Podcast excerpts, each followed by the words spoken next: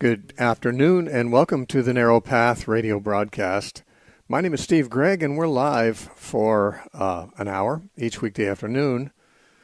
We take your calls for an hour and you bring up for discussion whatever's on your mind in the form of uh, questions about the Bible or the Christian faith. Or if your viewpoint is different from the host and you want to balance comment, you can bring that up as well. The number to call is 844 484 5737. And for the first time this week, I'm able to say our lines are not completely full. We have a couple lines open. So if you call now, you have the opportunity to get on, and uh, we'll take your call as we get through these uh, that are in line. The number is 844 484 5737.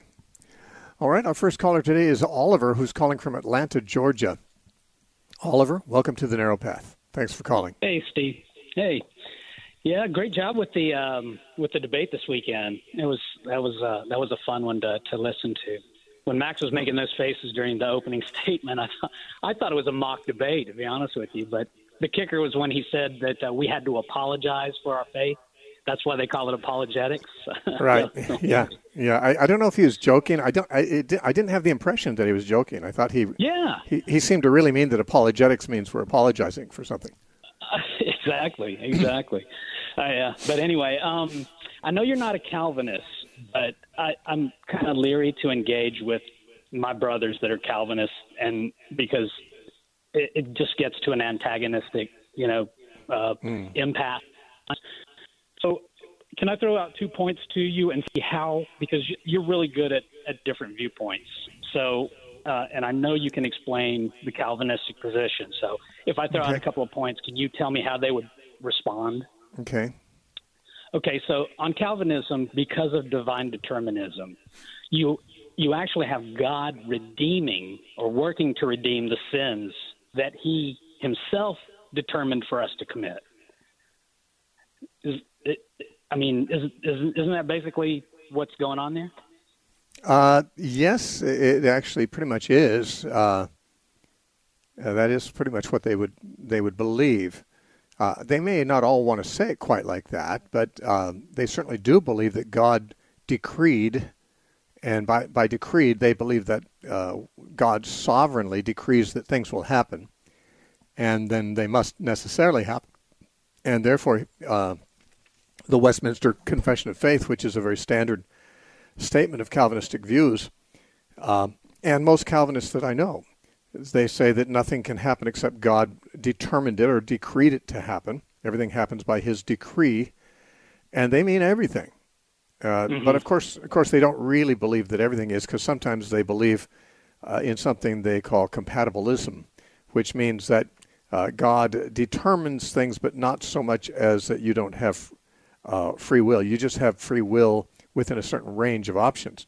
But if that's true, of course, then what those choices you make within that range of options were not determined. So that would mean no. God didn't didn't decree them. So you're not going to find complete consistency in the Calvinist camp necessarily, but uh, it is the the official position that everything that happens, including the fall of Adam and Eve, was determined by God, and that everyone who goes to hell goes there because God determined that they should go to hell and uh, everyone who's saved gets saved because God determined that they should, which means that God is making all the actual choices here, and mm-hmm. therefore God really wanted for most people to go to hell because that's how it turns out, and and right. the sovereignty of God's decrees in that system is nothing can happen contrary to His sovereign decrees. So, so it means that He He decreed what He wanted, and therefore what He wanted is for most people to suffer horribly and then go to hell for eternity and even for the elect.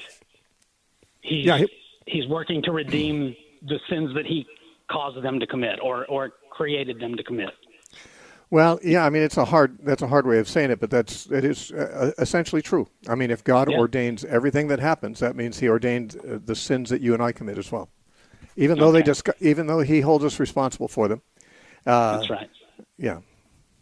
And then the second point, if uh, you have God divinely determining some to believe that Calvinism is true and that some to believe that Calvinism is not true, then you one of them can't be true, right?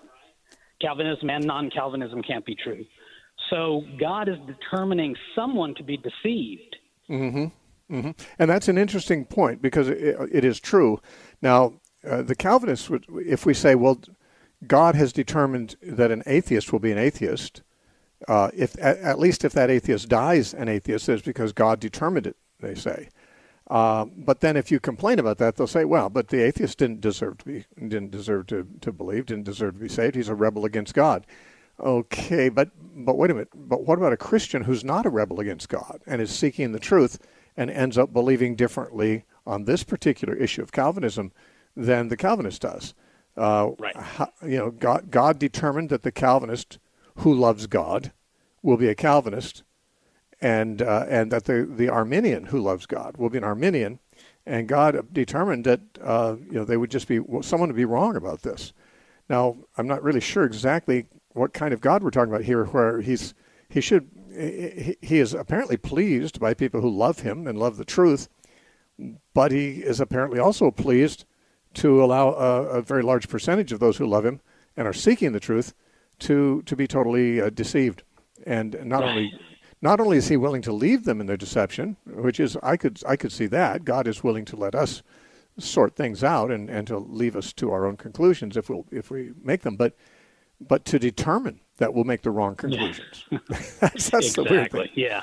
Yeah. Yeah. Exactly. And I know your buddy. You probably know this, but um, there's a, a James White and Leighton Flowers are debating next week. I think. Um, well, that should be good. So, that should be good. Yeah. So yeah. Uh, that'll okay. be fun. But anyway, right. thank you for everything.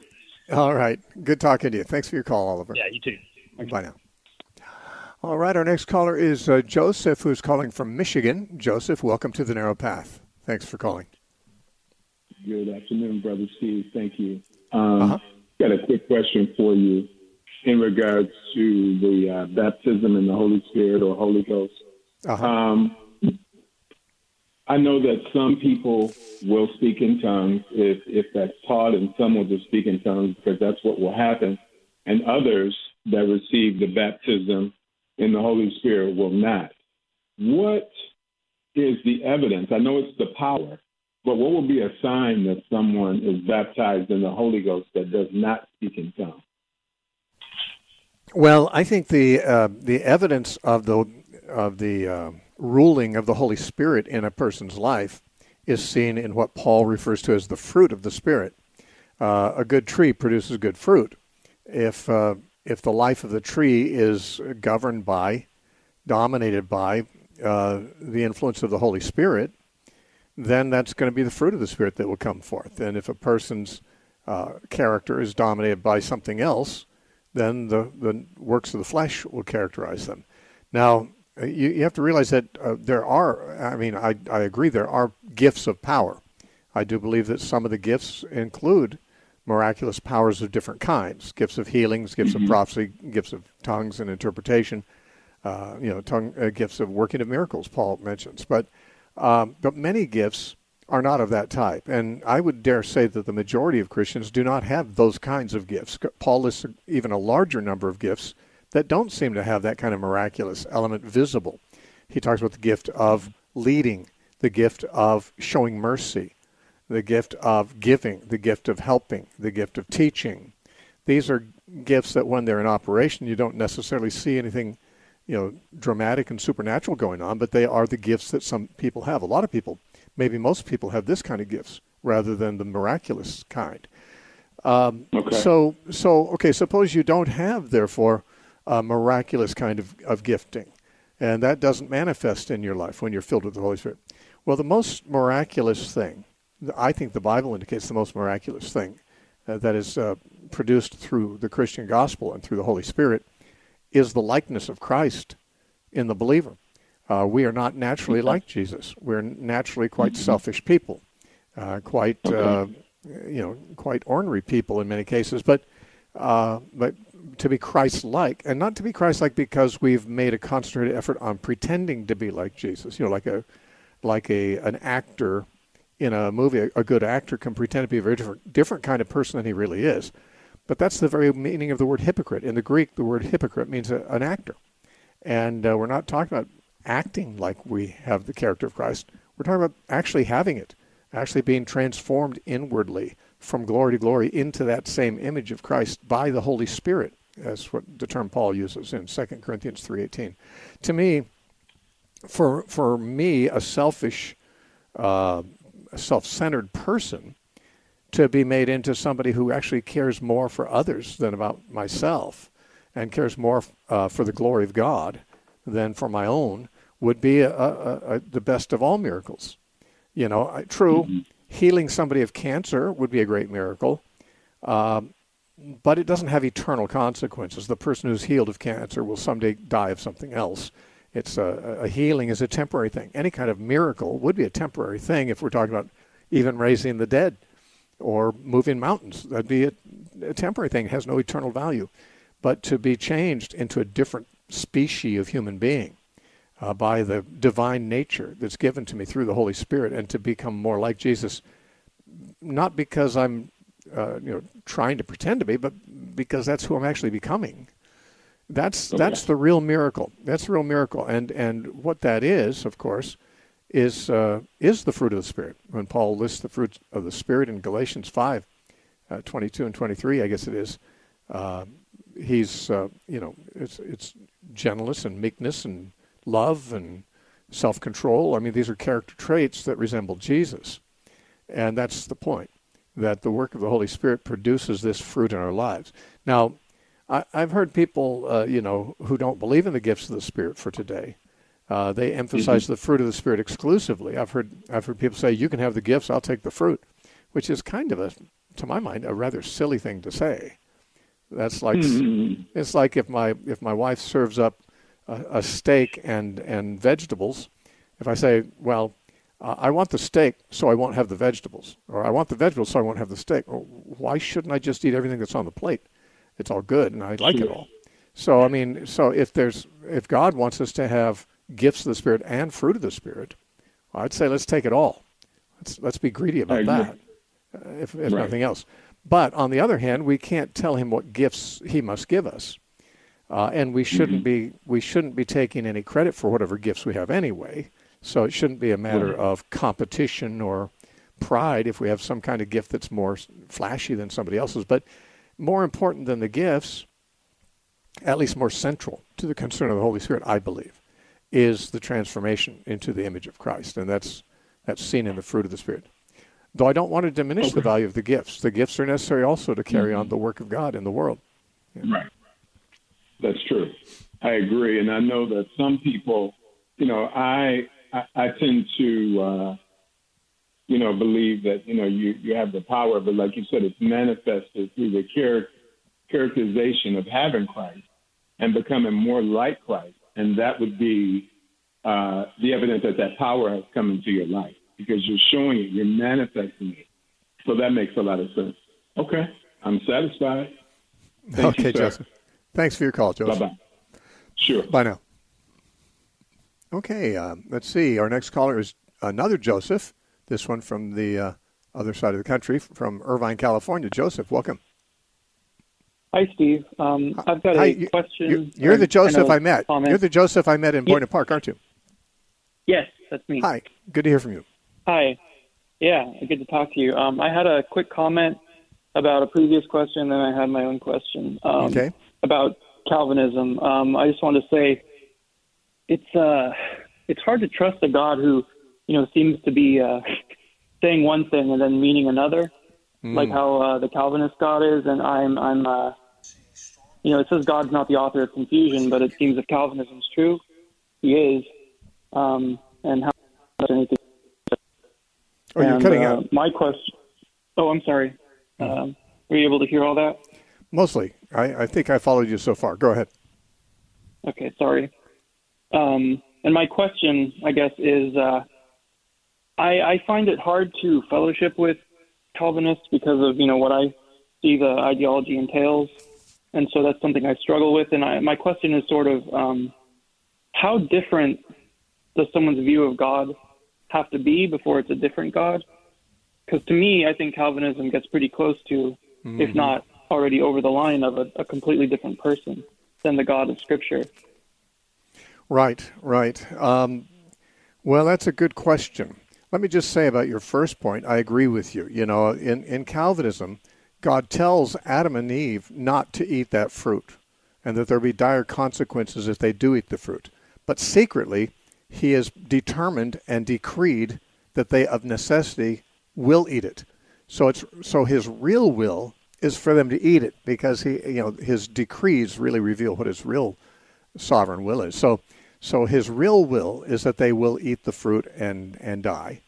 Uh, but his you know verbalized will is the opposite. And that's what you're saying. It's, it's kind of hard to trust a God who says one thing and means something else. And uh, that's something that uh, that's one of those great mysteries Calvin always appealed to. He, he appealed to a lot of mysteries. Every time something he said didn't make any sense, he realized it didn't make sense, so he'd just say that's a mystery. Uh, but we don't need mysteries when we just follow the Bible, because the Bible the Bible might have some mysteries in it, but that's it doesn't have anywhere near as many as Calvin had in his theology. Uh, now, uh, how far off can a person's opinions about God be before they've got a different God? I'm going to have to let God decide that. I will say this when people say, do the Muslims have a different God than Christians have? Or do the Jehovah's Witnesses or the Mormons have a different God than Christians have? One thing I can say is they certainly have a different theology. Now, your theology is your beliefs about God, and Calvinists actually have a different theology than the early church had too, because the first three centuries they, they believed that those Calvinist doctrines, which only existed in the Manichaean heresy at that time, and they believed those were wrong doctrines. So they, they believed that those doctrines were a false view of God, just as we believe the Muslims and the Mormons and the Jehovah's Witnesses have a false view of God. And uh, but but it, does that mean they have a different God? Well, I, that's a hard call. The reason is because if God is not real, if God has no objective reality, and is nothing more to us than the sum total of our theological statements about Him, and I think that's true for many people. I am not sure they really believe God is real, but they enjoy speculating about His uh, alleged character and things like that. Well, then it could be the same. Well, I mean, it's de- it's definitely a different God. If if uh, if if uh, if God is nothing else but what I say about God, and you say something different about God, then we have different gods. On the other hand, suppose God really does exist, which is my contention. He is who he is, he is what he is, and every human being who has a thought about him has a thought that either is closer or further from the truth about him. It doesn't change who he is. He's the same God. There is only one real God.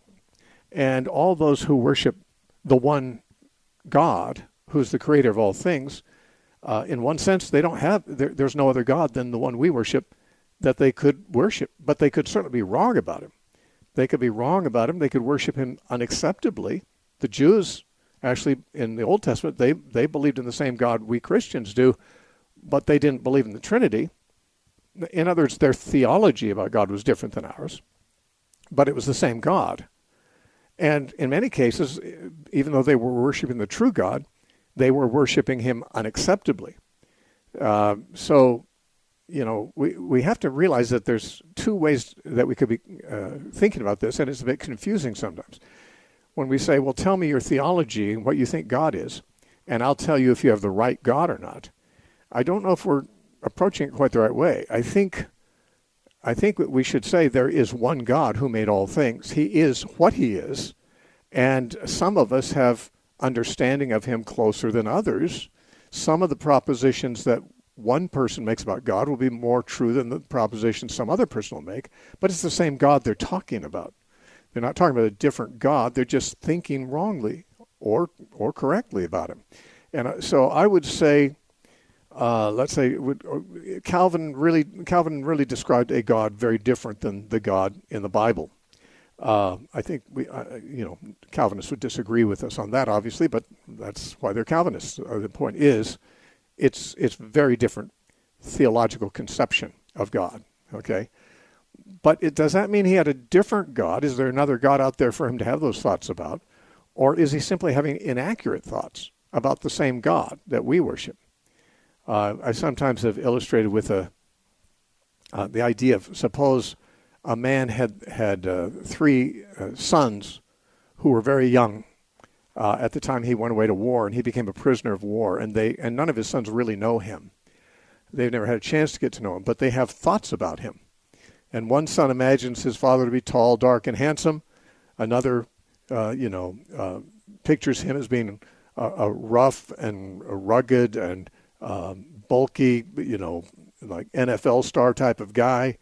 Uh, you know, and another sees him as some kind of Weasley, uh, little nerdy uh, genius or something. You know, okay, uh, but you know they have different views about their dad, but they all have the same dad. It's just that some of them are closer or further from the mark in understanding him.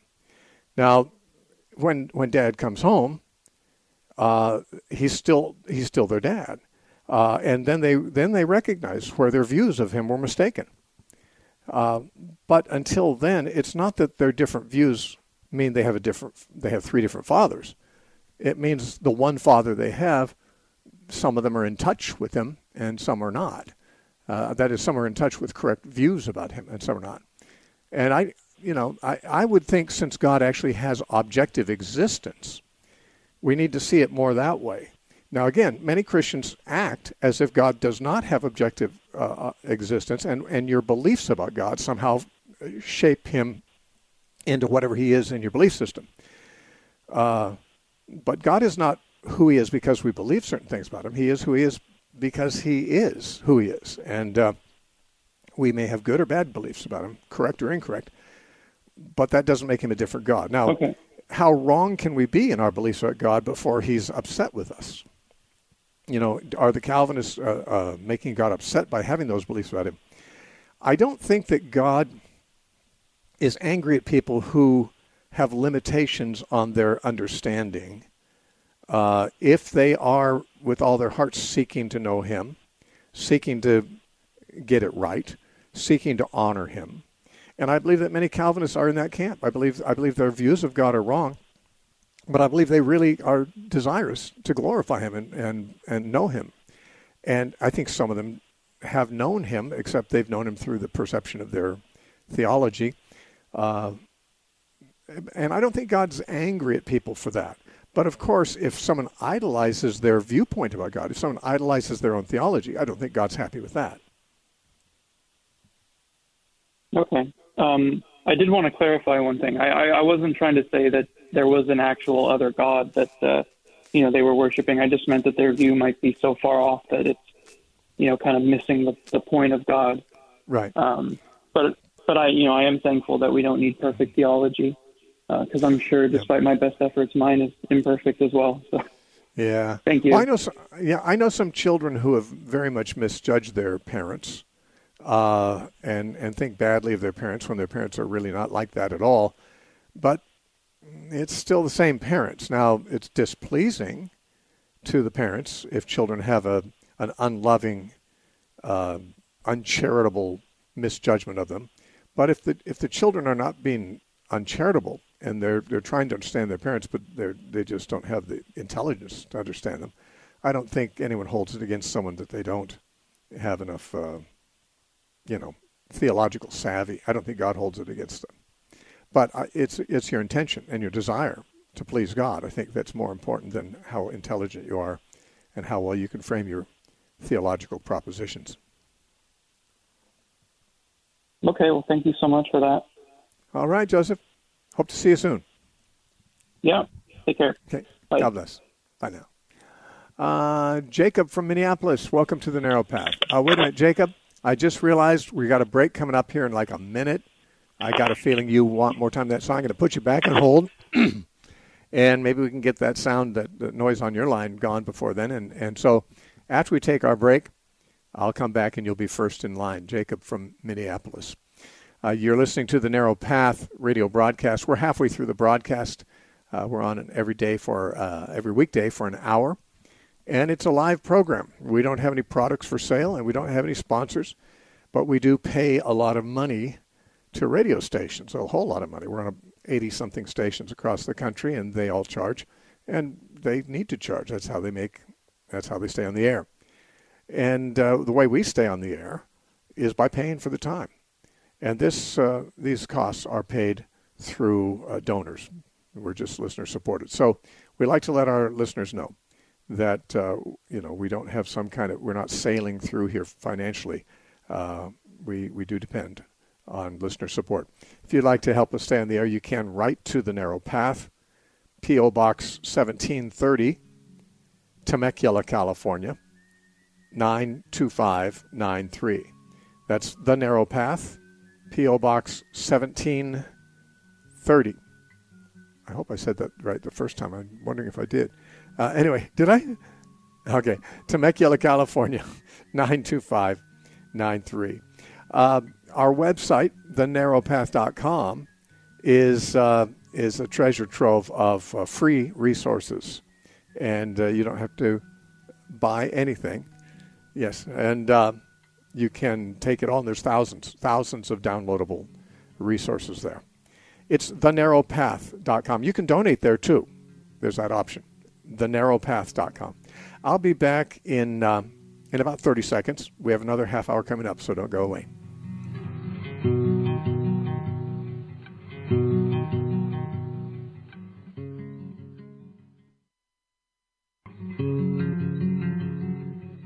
Toward a radically Christian counterculture, as well as hundreds of other stimulating lectures, can be downloaded in MP3 format without charge from the Narrow Path website, www.thenarrowpath.com. There is no charge for anything at the Narrow Path website. Visit us and be amazed at all you've been missing. That web address, www.thenarrowpath.com.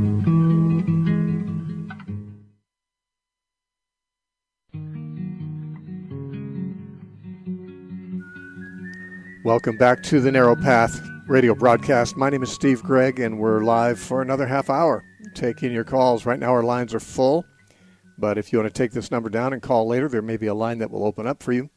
The number is 844 484 5737.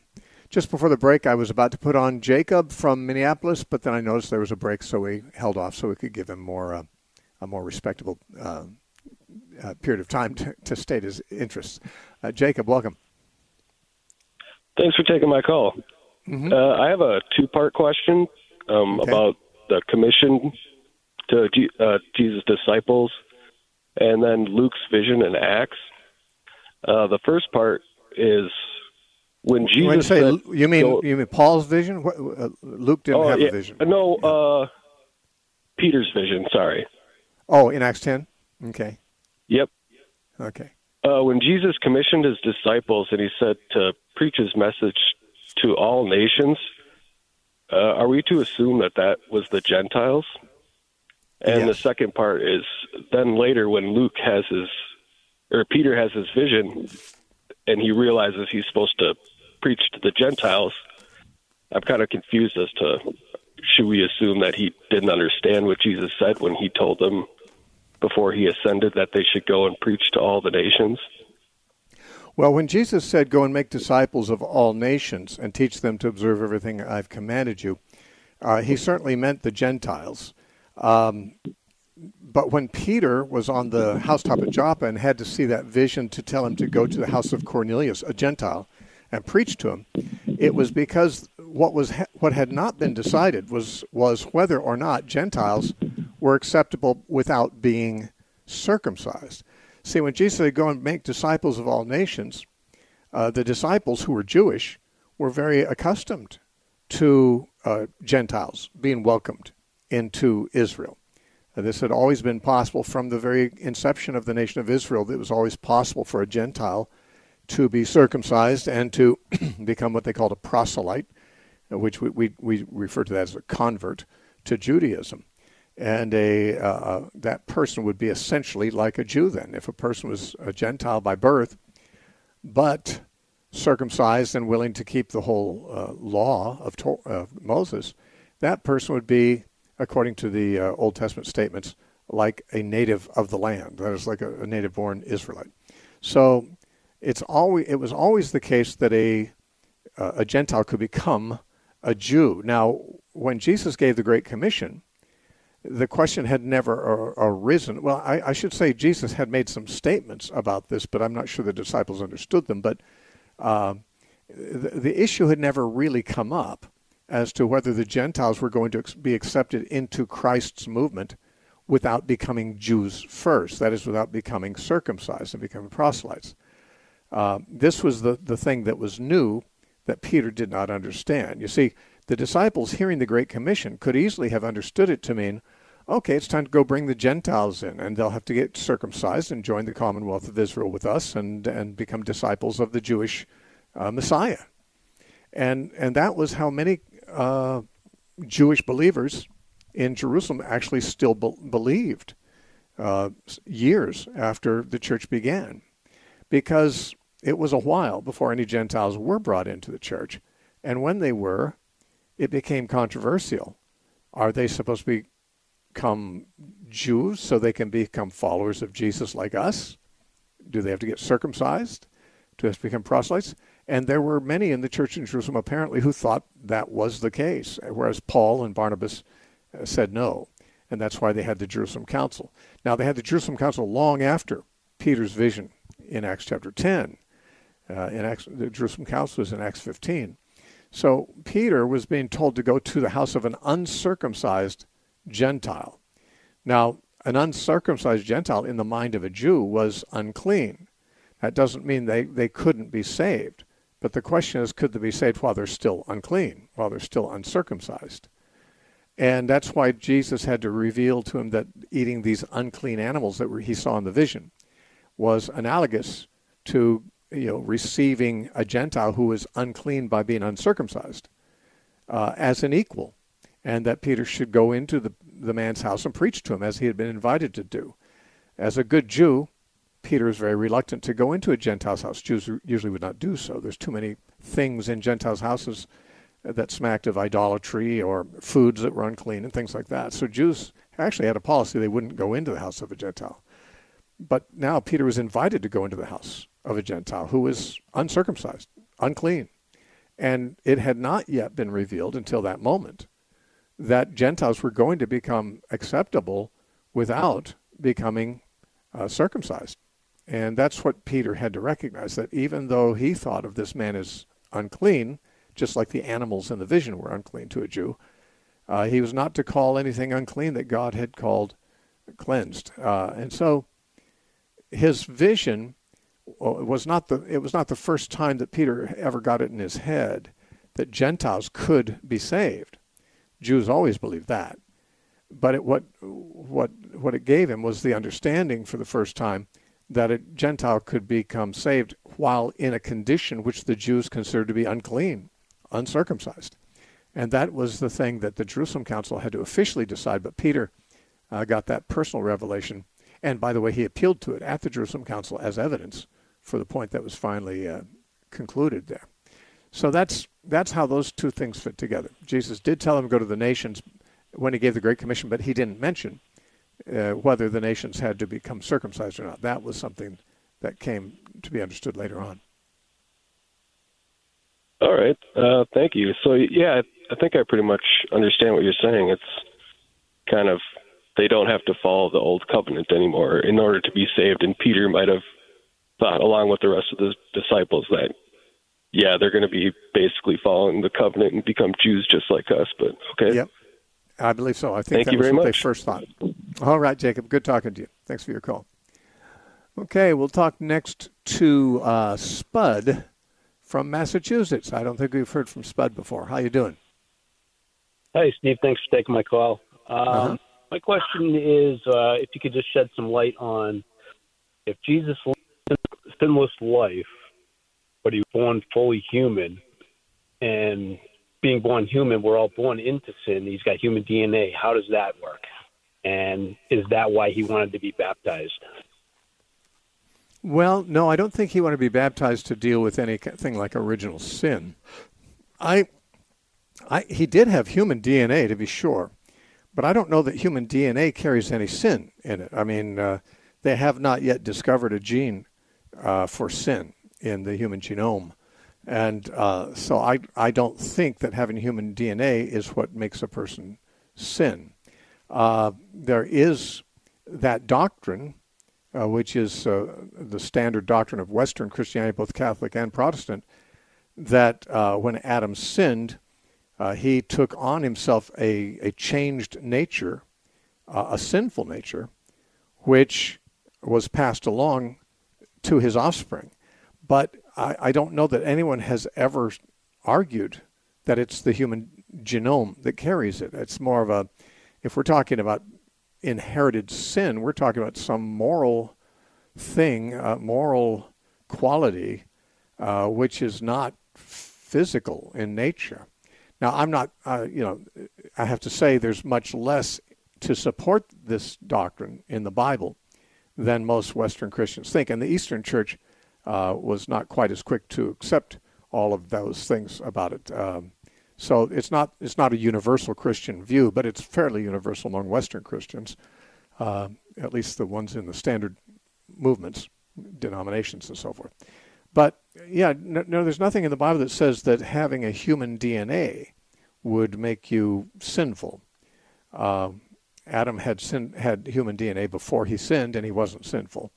And I, we have no reason to believe his DNA changed afterwards. At least, I mean, if someone thinks it did, they can say so, but there's no evidence of that in the Bible, and um, and I it doesn't really make a lot of sense to me to suggest it. But anyway, um, many people who do believe that uh, you know Adam's sin is passed along genetically have said that Jesus escaped that taint in his human nature by not being born of a human man. He had a human mother, of course. Uh, but some would say the taint of Adam's sin is passed down through the male, through the father, not through the mother. And since Jesus only had a human mother and not a human father, but God was his father, he managed to avoid having that infection from Adam through his line. Um, now, the Catholics go even further, and they have said that even his mother was free from original sin uh, they would say that, and, and this is what the doctrine of the Immaculate Conception means. Now, the Immaculate Conception is not the same thing as the virgin birth. The virgin birth is about Jesus being born to a virgin. The Immaculate Conception has to do with the way Mary herself was conceived when she came into existence. That her parents were miraculously prevented from passing along uh, the taint of the original sin so that she was the only person uh, or the only woman ever to be uh, to be conceived immaculate, that is clean of original sin, and therefore, since Jesus had no human father and he had a mother who was immaculate, that is sinless, uh, therefore he no one was there to pass down sin to him. However, I, this is not something the Bible teaches. I mean, the Bible doesn't teach the Immaculate Conception. And it seems like an unnecessary doctrine. I mean, if God could do a miracle in Mary's parents to prevent her from receiving, uh, you know, original sin, uh, why couldn't God just do the same thing with Jesus and, and even if Mary had it? Uh, presumably, her parents had it, but God prevented it from being passed along to her, according to Catholic doctrine. Uh, so if God could prevent sinful parents from passing on their sinfulness to Mary, uh, then I don't know why a sinful Mary could not be prevented from passing it on to Jesus if that was necessary. Uh, all of this is all speculative stuff that has almost nothing to do with anything the Bible says. Uh, I mean, Jesus was born of a virgin, that's for sure. Mary was not immaculately conceived. There's nothing in the Bible that says that human sin is passed down through the human genome. There's nothing in the Bible that says that Mary was sinless. There's nothing in the Bible that suggests that a miracle would have to be done uh, to prevent sin from being passed on uh, through Mary. I mean, all of this is just speculative theology which has been accepted in, in some churches. And so Jesus Jesus didn't sin. That's why he's sinless. We have sinned. That's why we're not sinless. Uh, you sinned, I've sinned, we've all sinned. and that's what makes us uh, not sinless, and that's why we need forgiveness. But uh, Jesus didn't sin, and that's why he was not sinful. Thank you for your call. Let's talk to uh, Marty from Brooklyn, New York. Hi, Marty. Welcome. Hi, Steve. How are you? I just Good. wanted to make a quick comment, and then I have a question for you. Now, the Israelites didn't have the Holy Spirit before Jesus came. So keeping that faith would be very, very uh, hard to do. Not like the gift that we got from God. We have the Holy Spirit to keep us in line, to speak to our hearts, to keep us strong. They didn't have the Holy Spirit. Okay. And my question is this if Jesus came tomorrow with his saints from heaven and we were caught up with him in, in the air, does the Bible say anything of where we're going to be? Well, uh, the Bible indicates that Jesus is coming here. Uh, he, you know, he, he went away from here. He's coming back to here. That's what the Bible says. The angels announced that when he ascended. This same Jesus whom you've seen ascend into heaven will come again in like manner as you saw him go. Come where? Well, here. Uh, when Jesus said, you know, I will come to you, I believe he meant he'll come to us here. Uh, the second coming of Christ means the second coming to earth. He came to earth once, he'll be coming a second time, also, the Bible suggests. So, where he's coming to is here, and we will be with him. So, when we are caught up to meet him in the air, he's he'll be on his way here. He will have left heaven. He'll be on his way here, which is where he's coming to, and we will be able to meet him in the air and, uh, like a welcoming committee from earth, to join him and accompany him on the rest of his descent uh, from from heaven to earth. So, at least that's that's what the Bible seems to teach, and, and I know of nothing in the Bible that teaches something different. So that's the view that I would take from from Scripture. There are, of course, many people uh, who believe that we'll be caught up to meet the Lord in the air, and then He'll take us up to heaven for seven years and then he'll come back to earth. Uh, virtually all Christians have historically believed that Jesus is coming back to earth, as but but there are some, especially since the uh, the 19th century, who have taught that Jesus will come catch us up in the sky like seven years before he comes to earth, and he'll take us up into heaven for those seven years. There's no mention of this in the Bible anywhere, and uh, it, it certainly seems to go against what the Bible does affirm. So I don't hold that view as as very many people do. David from Wichita, Kansas. How you doing, brother? All right. Good to talk to you. Um, I have two questions. Uh, I think that they're connected, though they might not be. But one is that um, Satan enters Judas and gets Christ ultimately crucified. But previously, he seems to be influencing Peter to avoid Christ crucifixion. So one question is does did the devil want or not want Christ to be crucified? And then the other question is in 1 Corinthians chapter 2 and verse 8, Paul speaks of rulers of the age um, who had they known they would not have crucified the Lord of glory. Who is he talking about there with the rulers mm-hmm. of, of the age? And why would they not want him crucified in that case? Right. Well, uh, the rulers of this age that Paul says did not know the secret wisdom of God, and if they had known it, they would not have crucified the Lord of glory.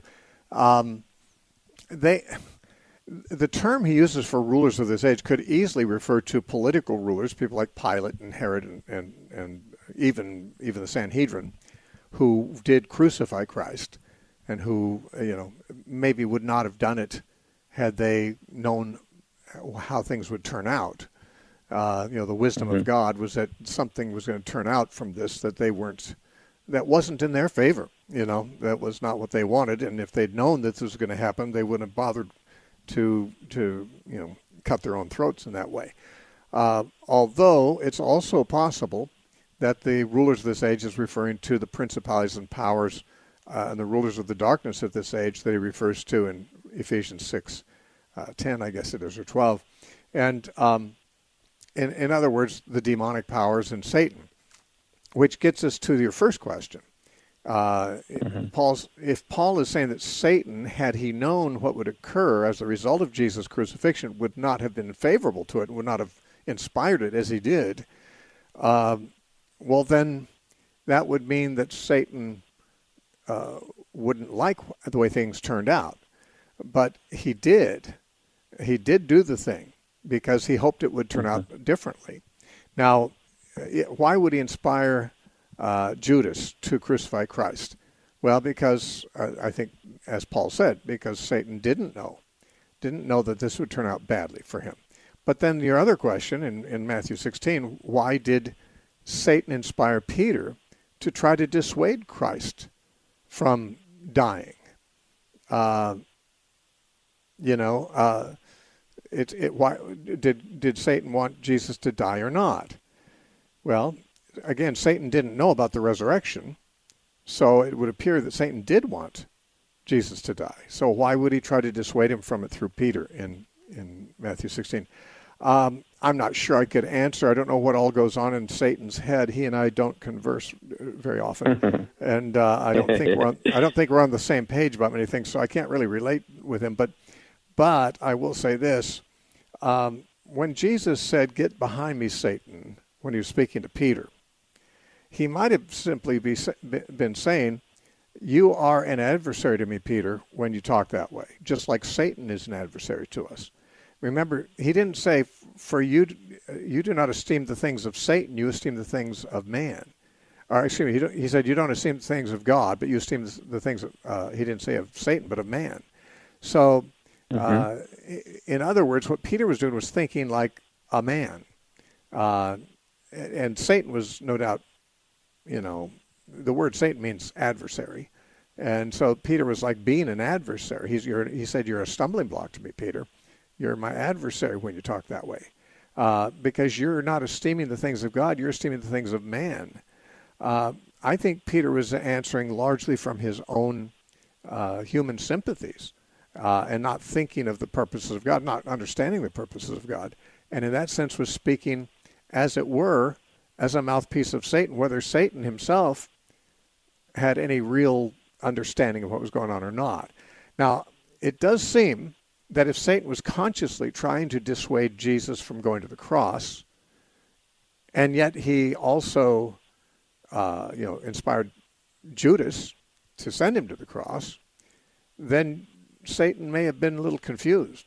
And I have reason to believe that is the case. I think he was confused. I don't think, mm. I, I don't know that Satan had a whole plan that was well thought out because he didn't know what the plan of God was. I think he was responding you know, in real time to things that he didn't quite understand. I mean, think of it. Jesus definitely had total power over Satan. He could cast out a legion of demons with a word. I mean, Satan didn't really have any power over Jesus at all. And uh, and Jesus was just going through Israel, casting demons out and just bringing all kinds of grief to Satan. And Satan couldn't do anything any more than a man tied up in his old ho- own home could stop a home invader from spoiling his goods, mm-hmm. as, as Jesus said. Uh, right. So, but then suddenly Jesus kind of just turns him over and turns himself over to be destroyed, and no explanation is given. And I, I think Peter, I, I think uh, Satan was like totally confused by that. I, I think Satan was perplexed, didn't know what he's doing. I think he's just reacting negatively toward Christ uh, without knowing what the plan was. And so he might have inspired Peter. That may be what is implied when Jesus said, Get behind me, Satan. Or he might have been just telling Peter, you are an adversary to me, which is what the word Satan means. Uh, you're, you're, you're trying to stumble me when I'm trying to do God's will here, because you care more about right human sympathy. Sort of like than, the, the so like like demons whenever they speak during Jesus' sermons, and you would think, well, be quiet, don't you know, don't. Yeah, it's uh, like they're irrational. They're irrational. Right. like they they'd be better off if they just kept silent and let let the sermon sermon go by and let Jesus leave. Right, now, when they, right. When they rise up and confront him, they're terrified of him. Uh, they don't seem to be able to control themselves. I, I think Satan and uh, mm. and the demons often are irrational. I mean, who would right, oppose God? Right. Who would oppose God if they weren't irrational? Right. And which of the two options do you lean towards with First Corinthians two? eight, do you tend to see like human human uh, leaders I tend, or spiritual? I tend to lean I tend to lean toward the spiritual principalities and powers in that passage. Got it. Got it. Thanks, Steve. Appreciate it. okay, David. Good talking to you, brother. Okay. All right. Bye. bye All right. Uh, Rick from Phoenix, Arizona. Welcome to the Narrow Path. Uh, hi, Steve. I like that explanation you just gave that gentleman that called in. That was excellent. Um, I just wanted to make the comment and get your feedback. Eh, it's getting kind of late um, the uh, earth, it, the Bible plain, plainly teaches that when Adam sinned in the garden, that uh, the earth was okay. It doesn't say the whole earth and the whole universe was damaged, but what it does say is that man's relationship with God was damaged, and mm-hmm. it makes the comment that you know the food would no longer grow properly, so that man had to toil the rest of his life, the rest of his existence. Uh, so there was a change in the physical universe not just the spiritual universe.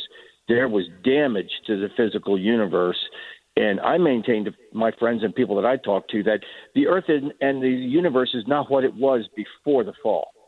And it doesn't look the same. It isn't the same as what it was then.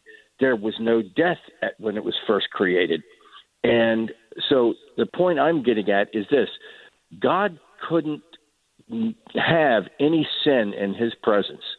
Consequently, this created the complete and total chasm between God and man, which was the opposite of what God wanted.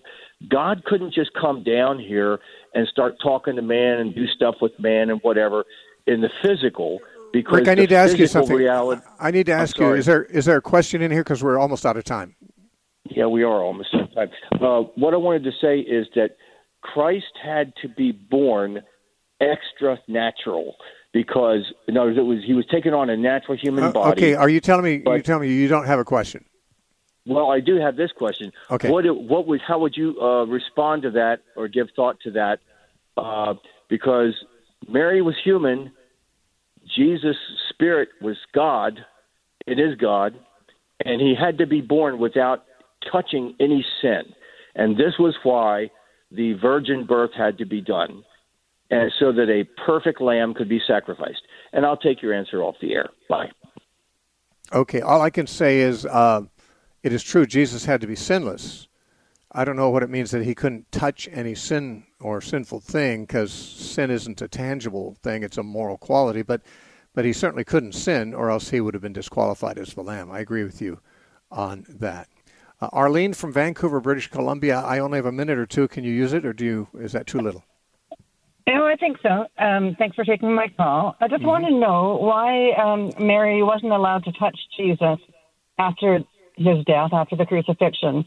Yeah, I don't think she. It's not. That, it's not that she wasn't allowed to touch him. The King James version, when Mary Magdalene sees Jesus after he rose from the dead, has him saying, "Touch me not," or "Don't touch me." The word "touch" there is the Greek word "hapto," which can mean touch. It can also mean to cling to, and often means cling to, and uh, and and all modern translators I know of translate it that way, where he sees her and says, "Don't cling to me, for I have yet to ascend to my Father."